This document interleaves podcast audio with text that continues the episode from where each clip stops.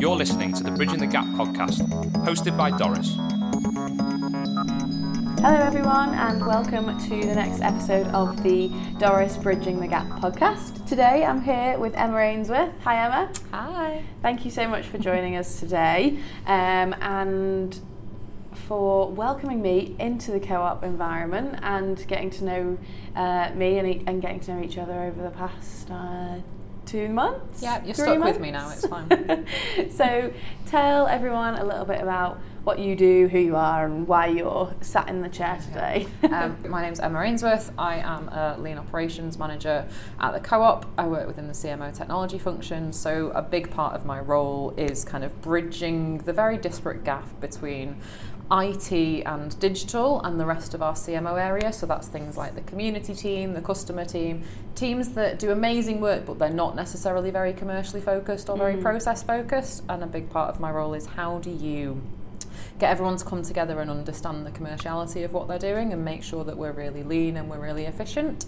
And I also business partner our internal communications and digital functions, which is hilarious because I do not have an IT background and I'm the least techie person you will ever meet in your life. I always get these kind of people on the podcast. Like some, sometimes I get really techie people on, and it goes over my head. And some people, we're we both are like, no, I'm not technical, but yet work in technology. Yeah, I think it's really important actually because there's a lot of skills that will bring to something that someone that's really technical won't because you Mm. see the world in a totally different way. Mm. So um, Simon Bourne, our CIO, constantly tells me that he loves having me in a meeting because I'll ask all the stupid questions that they won't think to ask because they're so used to it. Like, what the hell did that three-letter acronym just mean? Yes, so many of the acronyms, but also things like, have we told everyone why we're doing this and why it's really beneficial to them? And they're like, well, no. Well, why are they going to use it then? Yeah, why are they because they don't get it.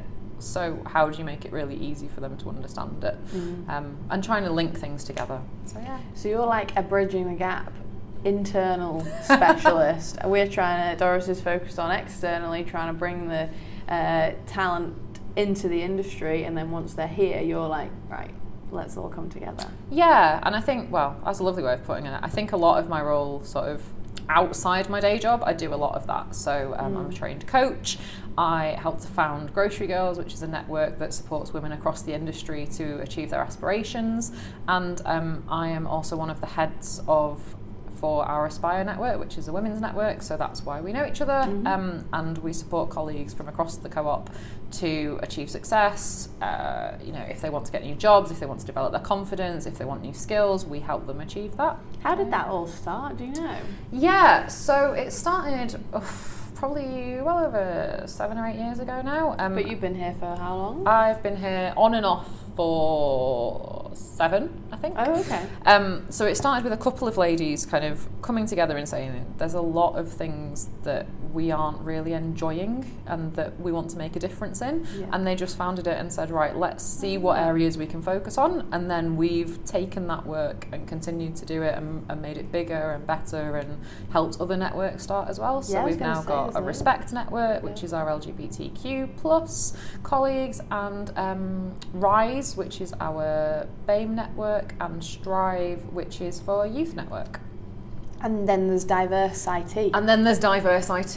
Yeah, well. co-op's really, really passionate about Yeah. diversity, which is funny because actually when we started the organisation, um, we had the Cooperative Women's Guild, Mm. which was all about helping the, the Pankhursts and the suffragettes to campaign for equality. And within co-op, from day one, women had the same voting rights as men. So women could become members as long as they paid the pound. So this is like 175 Yeah, yeah, yeah. years ago when co-op was started. yeah, because they reading reckon- about that this morning. That's why I knew how old co-op was. That's not because I. It's fascinating. It's really good. So we've got a really good heritage of making change in that way. Yeah. So. It is one of those organisations in Manchester City Centre that's got a real reputation for being super accepting. Like people know, everybody here knows to be yourself always is like a catchphrase almost. Yeah, so we have uh, we have colleague behaviours, and there's kind of four tenets Mm. to it, and one of the biggest ones is is be yourself always, and Yeah. we kind of say there's there's co-op people, and once you're here, you sort of fall in love with it, and Yeah. you love the ethics behind it. Yeah. So you go probably above and beyond a bit more than you might do in another organisation. Absolutely. And so there's loads of things that we know Co-op are doing to bridge the digital skills gap. Can you, obviously you've been here for seven years, can you tell us a bit about your experience with the digital skills gap? If you've experienced it, how did you, um, how did you start, break through that barrier, as it were? Um, so I think I'm, I'm relatively young, so I'm 29. So everyone kind of assumes because eh, it depends. I feel like an old lady most of the time. um, everyone kind of assumes that because you're under a certain age, you can do all of these technological things Yeah. and you understand it all. But one of the biggest things that we notice is you're not trained to do a lot of this in schools. So Mm. one thing I'm doing as a, an extra on the side of my desk is creating a development strategy for our co-op academies to help our students um, across the northwest to develop the STEM skills that they need in order to enter the workplace successfully. Mm. And across co-op, there's there's a huge digital skills gap. So it's a big big problem for us. But I think it is with most big corporations. Yeah, absolutely. Accenture released a report this week. They're not even calling it a skills gap anymore. They're calling it a skills crisis. Yeah, it is. It's massive. It's it's so horrendous. I have to change the name of the podcast now and everything. yeah, it's it's difficult because I think by the nature of co-op, you've got a lot of colleagues that have been here for a very long time. Mm. So they might have done the same jobs for a very long time, which means they've not necessarily been upskilled and they've not learned different things because they've not moved about very much. Yeah. So it can be quite a difficult organisation to create change in, and a lot of the agile and digital skills that we need to be successful and we need to, you know, change at pace Yeah. aren't really embedded within the business yet. But we're working really hard to change that. It's So- not just in the co-op that those skills aren't being. It's across the UK. So 12.6 million adults in the UK say that they've got no digital skills at all, and that they're now saying when when you're applying for a job, any uh, any job, that digital skills are as important on that resume uh, uh, on- on your resume as that was very American on your CV as um, maths and literacy Yeah. skills. They they are there's no different like uh, having a C or in GCSE maths and English. People are looking for that same level, but there's no way to grade it apart from Yeah, doing official ICT or computer studies qualifications. Yeah, it's really difficult. So, as part of the development strategy that we're doing for our co op academies, what we're kind of looking at is the reciprocal relationship that we can have through the co op and the co op academies trust to say, look, we know what skills we need you guys to have Mm. because we know what gaps we're seeing at the moment and we kind of understand what's going to come in the future. The problem at the moment is a lot of the education that you get through the national curriculum doesn't give you those skills. So we're almost having to come into work to be trained to do all that stuff that is wasting a huge amount of money from a business's perspective. Yeah. And there almost becomes an unconscious bias of not hiring young people or people without skills because you know it's going to cost you so much Yeah, to get easier there. not to. Yeah, so Yeah. what we're going to do more longer term is once we can start to show examples of look, these are the skills that we need, this is how we've helped people to develop those skills, these are the organisations we've worked with, we can then lobby the government to say, look, you need to change your education platforms and the way that you work I wouldn't want to in the order to take you, this in. you're coming to them saying you need to change this. Yeah, so so it's it's I think the difficult thing is the government are kind of used to you coming and saying Mm. this is all rubbish, Yeah. you need to change it. Whereas what we do as a co-op is kind of say right, this isn't working for us, so we've tried these things and these have. So you're going to them with the solutions rather than just telling them that they're a bit naff Yeah. and that they've got loads of problems. Yeah. And they tend to quite like that. Um, Mm. So we're looking to partner with. Um, Manchester City Council as well to share a lot of the stuff that we want to do because we're really lucky because of where we are geographically and because of the federation which has got loads of social enterprises in it we can take advantage of those relationships and Yeah. kind of leverage big businesses as Mm. well to say come and help us because we've got this problem but you've got this problem too. So let's come together and fix it What's the outcomes been of that so far? Have you had any success stories you can share with us to make us all feel good about the future of the digital skills crisis? So we're very much in the, the starting stages. So what we've been doing is sequencing all the stuff that we've got at the moment because Mm. everyone in co-op likes to go and help, but they help in quite a sporadic way. So Mm. we're saying, right, let's just pause that, bring everything back together and understand kind of big picture, what are the things that we're doing and how can we do that for all the academies. So we've not done a huge huge amount yet, but one of the things that we have done is work experience for some of our co op academies trusts and then some schools wider. Mm. So I'm a Rainbow Brownie and Guide leader in my spare time because I'm super cool. Yeah. And one of my girls who's just finished her GCSEs was at a school where they wouldn't really support you to go off to do coding, which is what she wanted to do, because they don't get any funding or kind of praise for sending kids to do something yeah. that's not academic. Mm. Um, so we brought her to Federation and to Digital, and we gave her two weeks' experience, and she absolutely loved it. She built a website, she did loads of different bits, but we managed to get her the right experience to be able to sign up for college courses that she wouldn't have otherwise had the experience for. And now she's off doing it. She loves it. She's having a great time. Oh, isn't it weird that they, for some reason, don't see coding as an academic skill. I think if it's not a GCSE or an A level, yeah. it's really, really hard. And I think because of the area that they're in as well, so they're in an area called Partington, which is one mm. of the mm. most socially deprived areas in the UK. There's a lot of second, third generation dole families, mm. so there's kind of an ethos of all you're going to do with your life is um, is get pregnant, have children, go on the dole, and then that will be it for the rest yeah. of your life. And trying to break that stigma is really, really difficult. Mm. So the kids are taught from a very young age that this very small bubble is what you will live in, and when you try and show them more than that, it's fantastic because it totally raises their aspirations, but it can also be really difficult because you've got to really support them to get there. And you were saying just before we hit record that the digital skills and the those kind of basic skills are not the first thing that you go in and teach them, or no, sh- we should be focusing on. Yeah. So um, by the co-op academies trust a kind of difference to some other trusts. So what they do is go into the areas that really, really need them. So schools that are really, really struggling and help them to build their capabilities to then become really successful. So the challenges that we face, you probably wouldn't get in some others. So one of our schools in Leeds, I think it's 73 different languages are spoken in that school. Wow. So your first challenge isn't getting them to pass their exams, no. it's getting them to all be able to communicate with each other and all feel safe and feel welcome and feel part of a culture that they can engage with and that they can be successful through. So, one of the things that we're doing through our development strategy is saying, right, all the STEM skills we want them to develop are fantastic but first, we've got to look at the softer skills. Mm. So how do we, you know, teach people to feel comfortable to have a conversation with someone that they don't know? Interview techniques, writing CVs, being able to read, things like that that mm. you would, would completely take advantage of in other yeah. schools. You wouldn't even think about it. Yeah. We've got to go right back to basics.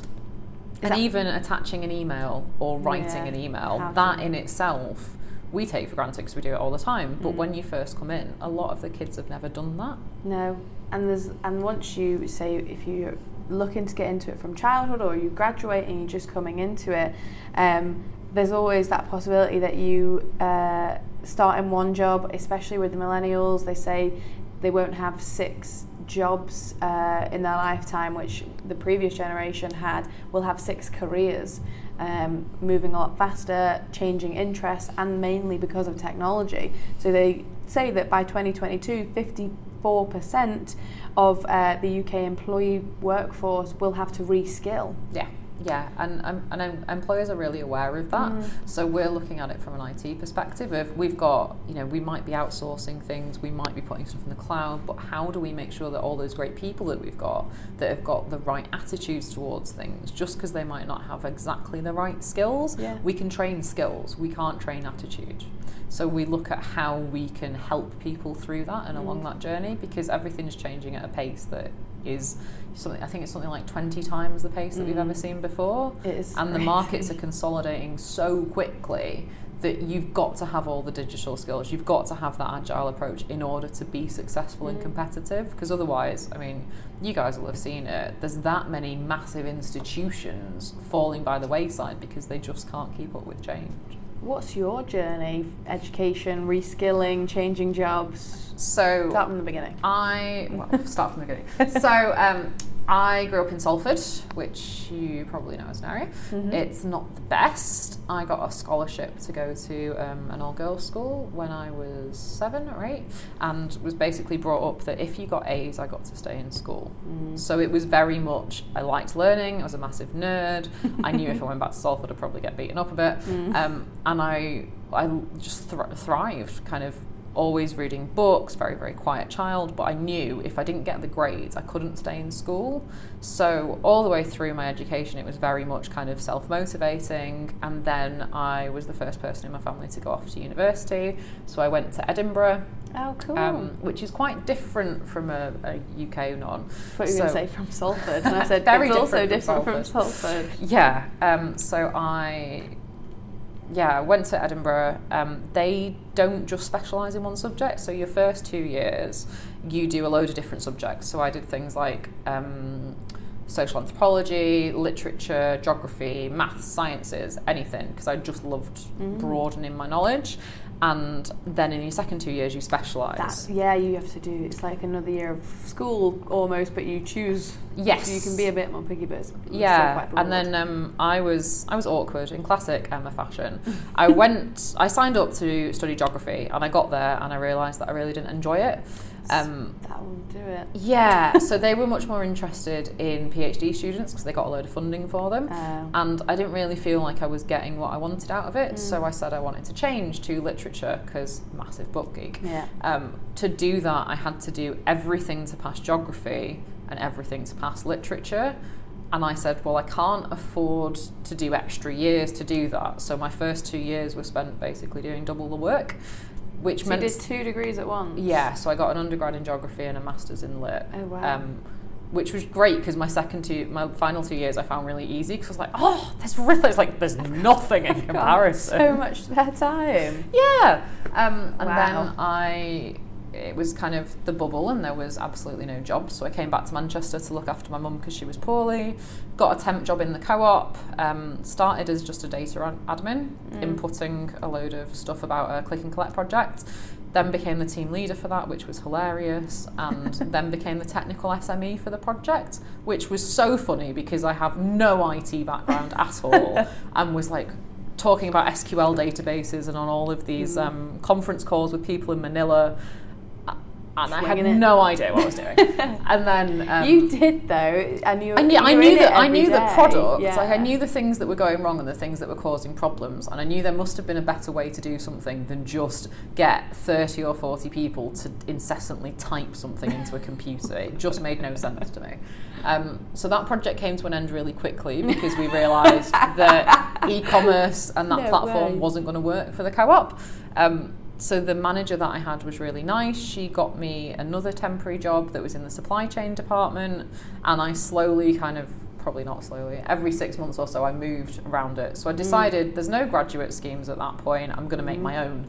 So I went and did. Uh, it's called the portfolio team. So how do you get all of the ridiculous IT systems to get stock into shops when they've got a refit or a new launch or they're closing down?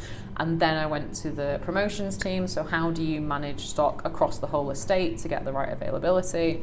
And then I was told, you'll have to stay in this job for two years before we'll let you progress to the next level. And I'm a stubborn mule, so I refused to accept that. and went to Britvic for 18 months. So, I did end to end supply, logistics, and value chains. So, I managed the whole account for co op and um, looked at how do we drive efficiencies, how do we save money, and found uh, a horrendous piece of work looking at a buy-in. So basically, at the end of every year, you'll get this with a lot of commercial contact contracts. If you don't spend enough money with the supplier, then in order to get a big chunk of money, you have to spend a certain amount in a really short time to kind of tide you over. Mhm. And what was happening was it was doubling and then tripling, and the, the exponential growth on the size of this every year was ridiculous. So I tracked the whole thing and basically proved that it was costing them more than the money they were being paid to do it, to, tro- to stop them doing it. Um, so I did that. Then realised that Britvic wasn't really for me. I didn't. I wasn't a fan of the ethics. It just wasn't. We didn't gel, and the travel I found really, really difficult. Where So I was that one? It was just outside London, so Oh. I was constantly up and down the M6, Yeah. and I get travel sick at the best of times, but I just don't like sitting in a car for Yeah. that long. Unless so you're going to get a dog. unless I'm going to get a dog, well, we can talk about that we later. talk about that after. Um, so I came back to co-op to be a change analyst, which was hilarious because I signed up to learn from a lot of people that had more experience than me. Then there was a recruitment freeze, and it was just me. So I ended up having to support eight transformation programs instead of having one of me for every transformation everyone. program. Wow. So that was a steep learning curve. Yeah. Really enjoyed it. Um, I'm kind of realised that a lot of stuff I thought was just logic was actually really useful. And then I did that for about 18 months. There's a kind of a theme that I get a bit bored when I'm doing the same thing again and again. so I went to work for the CEO of the food business, um, Jo Whitfield. So I was her business manager, which is kind of my job was to figure out what was going wrong with the business and fix it before Jo knew something was wrong, which was hilarious but exhausting. Mm. So I did that for sort of the past 18 months, and during that time, my world completely changed. So my dad got terminal cancer, my mum was diagnosed with a form of Parkinson's disease, and then my dad died in January. So my world totally fell to pieces, and I said, I can't keep doing this big job. I can't be here all the time. I can't be switched on all the time. I'm just absolutely exhausted. My mum ended up in hospital for about six months on and off, and she was really, really poorly, and we kind of lost her a couple of times and had to bring her back. Yeah. And I said, My life's got to change. So I knew Danielle, and she said, Right, um, I've got this new team. I want you in it. What kind of thing do you want to do? And I was like, I don't know. let's let's make it up. And she said, right, I want you to go for this. And um, and I applied, and I got the job. It was really weird because I was terrified of the interview, even though I knew You her really well. her, So I was like, I want to do a good job. So I spent hours and hours prepping for it, and then it ended up just being a chat. It's which was really funny. Harder to interview with someone that you already know, I, I think, because Massively. they already have an expectation of you. Yeah, so, and you yeah. don't want to let them down, which is definitely Yeah. a female thing. Um, Mm. So yeah, and then I did a really, really long handover period because we had to make sure that Jo was in the right place and that she was going to be okay with the new person. Mm. And then I moved over to work for Danielle, and life is now really relaxed. It's lovely, and and you you know you're learning loads of new things. You spend half your time in meetings where you don't really know what anyone's talking about, but I kind of pick stuff up really quickly and go, Yeah. okay, I'm going to ask you questions. They might be dumb, but just help me understand. But it's probably what um, someone else in the room is thinking, and you're just the one that's brave enough to say it out loud. yeah, I don't mind looking like an idiot. That's fine. Um, and then yeah, so I, I took on some bigger responsibilities around um, Aspire, which is great, and and Grocery Girls. So I founded that with Jo when I was working for her, Mm. and now I'm a pillar lead for that, which is hilarious. But I really love it because there's there's a lot of stuff that we can do to support women across the grocery industry. Absolutely. And now that you're in, you've been, you've had big jobs, and you're in a big job now, and you've got, uh, like you said, lots of responsibility and taking on more. It's fun. It is fun. Um, do you see other people at your level and people that, uh, if you're in a meeting with lots of senior people, is the digital skills gap something that comes up? Do they see it as an opportunity or do they see it as a hindrance? Because a lot of press around the digital skills gap is incredibly negative, like Accenture calling it the digital skills crisis and all the stats about uh, the amount of jobs that technology is taking away from people with AI and machine learning, but the fact that actually it's creating over 20% more jobs than it's replacing. But there's a lot of fear in that because we don't know what those jobs might be. Yeah. And for senior people, it's their responsibility to fill them and to uh, deliver. Is that conversation on the table? Are you part of it? And how can you or we as a community who are interested in bringing young people in, how can we influence them? So it's definitely a conversation that we have a lot. Mm. We're very aware of it within the co-op, and I think there's two there's two mindsets you can take to this, and you've hit it the nail on the head there, Amy. You can either be really scared of it, Mm. or you can see this as a massive opportunity. And I choose to see it as an opportunity Mm. because you could do things the same way as you've always done them and you're never going to learn anything you're never going to be different you're never going to be successful because Mm. you're not changing and you're not making things efficient and you're not making things better for people Mm. and you're going to be bored out of your skull right Yeah. or you can use technology to help you do things better and make things easier and give people the opportunities to grow themselves Mm. because no one wants to come to work to do a bad job, right? Yep. So if we give you a load of technology and a load of things to help you do all the mundane stuff that you don't want to do, that frees up your mind and your time to go off and learn so many new things and think about things in a different way Mm. and look at stuff that you know you might have always seen that in exactly the same way because I've stared at that wall for the past 10 years but actually oh wait this is different about it because Yeah. now my brain is not busy just thinking about all of the stuff that I've got to do Yeah. and I think that's, to me, that's the only way you can look at it. If you're going to be scared of it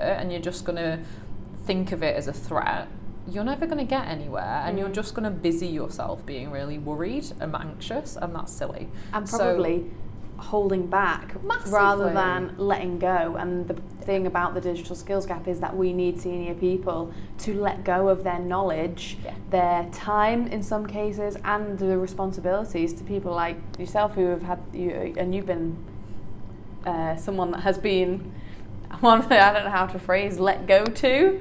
Yeah, I how do you think I think it can be it can be scary for people, and I get Mm. that because a lot of I think historically it's not just co-op, most Mm, organisations definitely.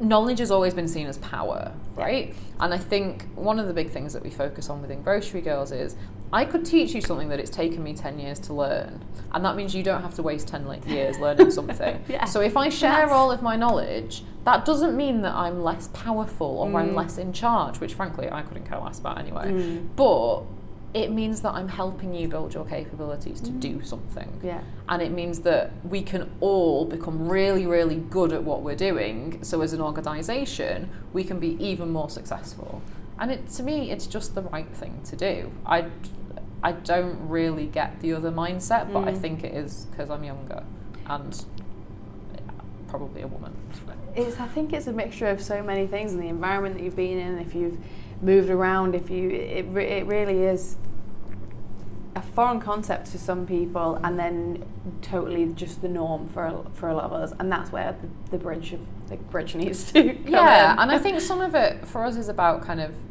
dispelling people's assumptions so Yeah. there is there is an assumption about young people and Mhm. you I've, i find it funny because when um so when i worked around the food exec one of them said to me oh i didn't realize that you were only 28 at that time Mm. like how old did I, how old do you think i was, I was like, oh nearly 40 do I look that old? And took real kind of joking offence to it. And he said, no, no, no, it's just young people don't really know anything. I was like, well, we Oh. do. You just, you're, it's been learned in a different Yeah. way, right? Yeah, We're more yeah. like sponges. Yeah. So you absorb knowledge that people don't really realise is going in. Mm. And I don't think we have to do things in a repetitive manner in order to learn them necessarily. So a lot of the great stuff that we do with Doris is getting you guys in to show everybody all the great stuff that you can do and kind of make them reconsider things and look at it a bit differently. Yeah. Because I forget half the time that some of you are Dorises. Mm. Like, oh, they make me feel really, really old. And then it's just because you're all so capable. It's just, uh, you know, we've never considered it before. But we're really hoping that through all the experience that you guys bring, we can start to push the apprenticeship agenda as well. So Yeah. we've got a massive apprenticeship levy. How do we use that? How do we get all of the kids from our academies to come and do an apprenticeship with us so that we can then get them into the business and help that talent pipeline for the next generation? future proof the whole Yeah. business as well as the industry. That, that's a massive uh, thing, and Co op do so much to support that.